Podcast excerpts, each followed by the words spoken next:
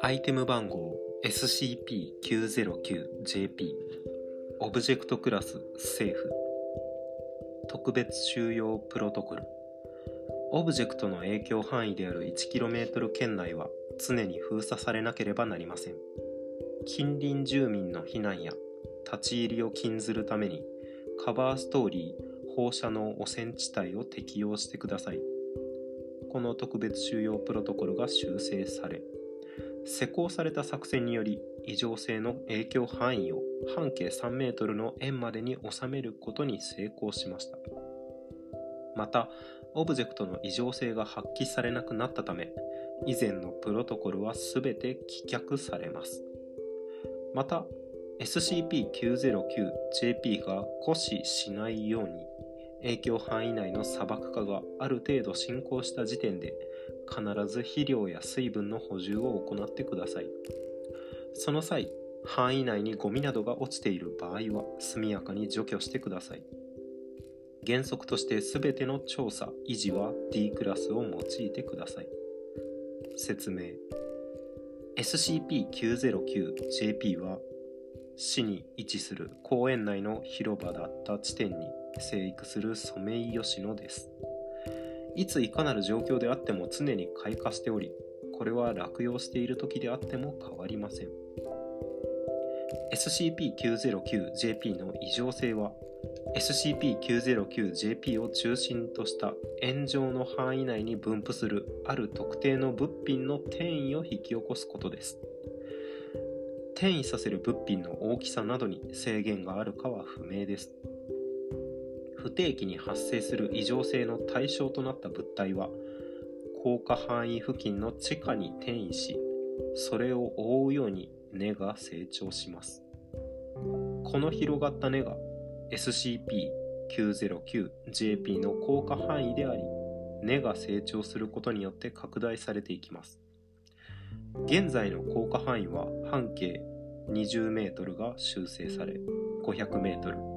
500メートルが修正され3メートルの円です。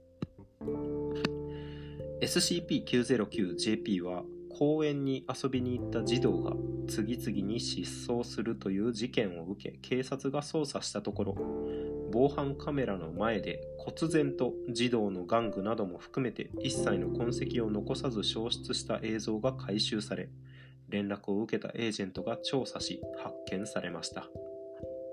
この際に地面から頭の先端部分のみ露出した児童の窒息死体が発見されたため電磁波の反響を用いた地下の埋蔵物の観測により SCP-909JP の異常性は物体を消失させることではなく物体を転移させることであると判明しました。消失した物品や人間の一例。発見されたもの朝顔ただし教育課程で育成させる個体のみ数32株。日誌2冊。ランドセル1個。小学校課程の児童11名。低学年7名。高学年4名。リコーダー9本。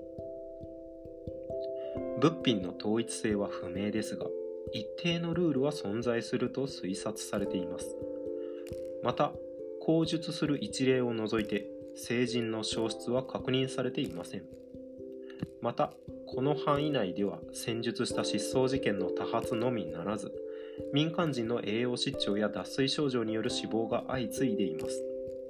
これは SCP-909JP が生育するために必要な栄養分や水分を異常性によって吸い上げていると推察されこの点から長期にわたる影響範囲内の停滞は推奨されません。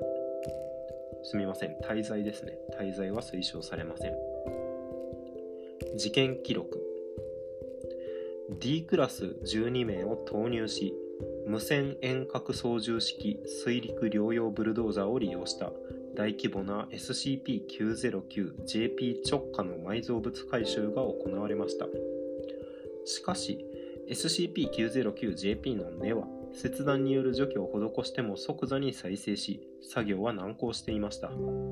やむを得ず追加の人員機材を投入しようとしたところさらに SCP-909JP の効果範囲内に入っていた小学校が中の児童を含めて消失しました。休日のため全校生徒の消失は免れましたが校内で部活動をしていた生徒の3分の1程度にあたる人が消失しました。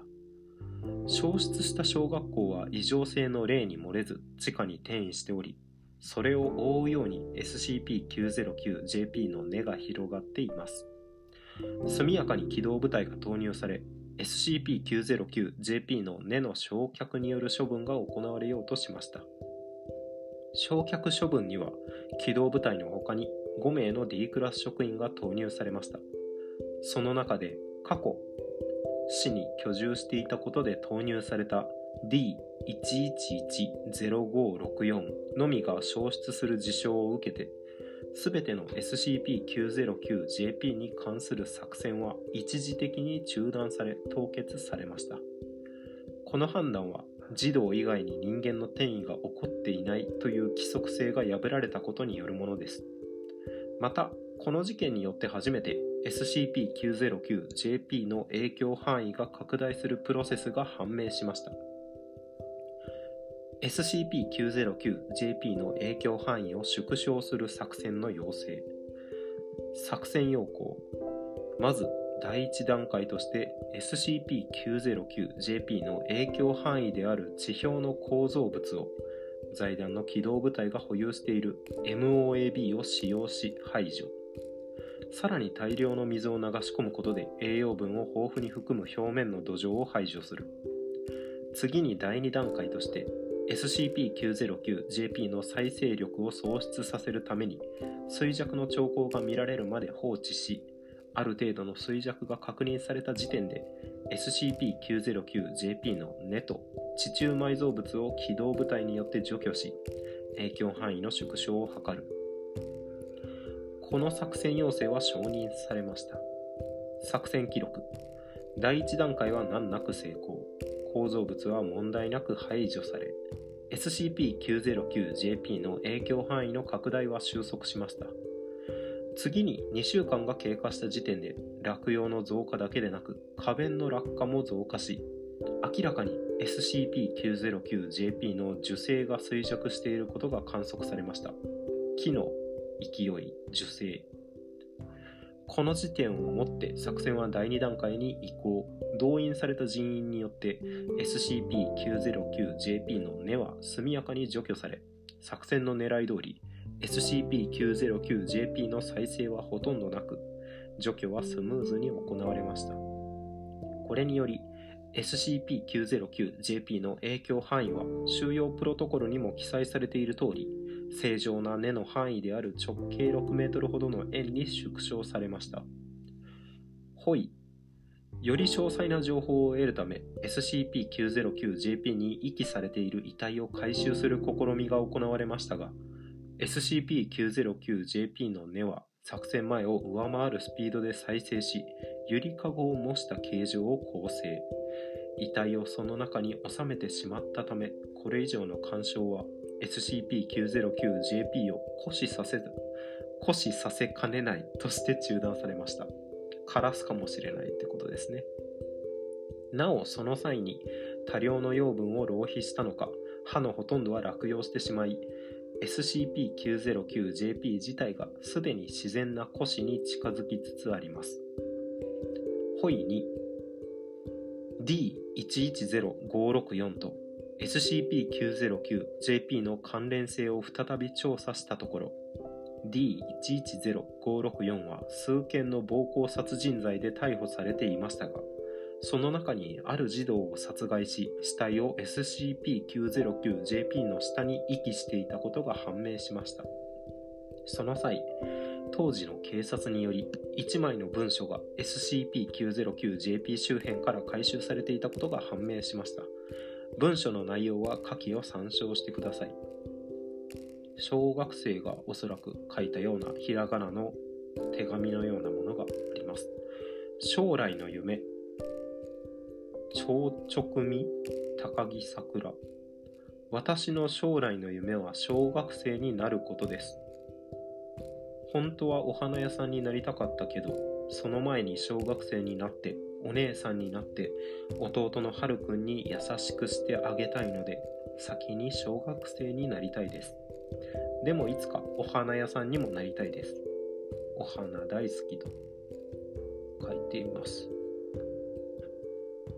えー、注目瞬間移動自我のタグがついてます。注釈が2つ。樹齢60年ほどの桜の適切な根の範囲でありこれ以上の縮小は腰につながりかねないと見られている。半径何メートルみたいなやつだな。3メートルだっけ。でもう一個。マッシブオードナンスエアブラスト。大規模爆風爆弾兵器。あの作戦の第一段階ですね。小学小学校を排除するための。小学校だけじゃないか。第一段階として影響範囲である地表の構造物を財団の機動部隊が保有している MOAB を使用し排除のとこですね。まあ爆弾で地上の建物を全部壊せってことですね。将来の夢。超直味ってなんだろう？超直味高木さくらって書いてある。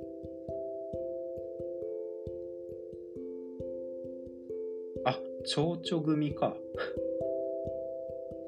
はいはい、幼稚園ですね、じゃあ。蝶々組の高木さくらさんの手紙。これが D110564 が殺害した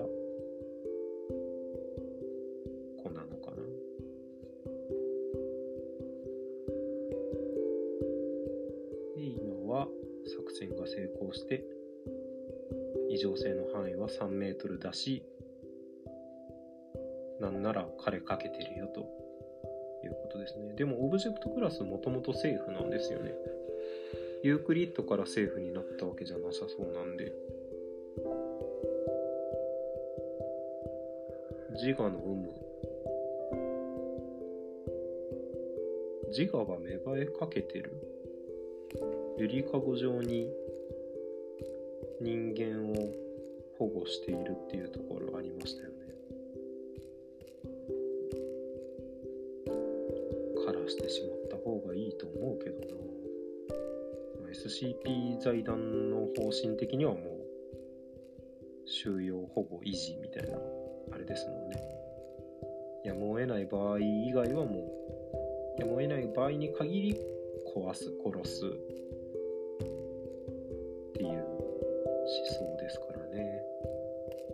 SCP でした。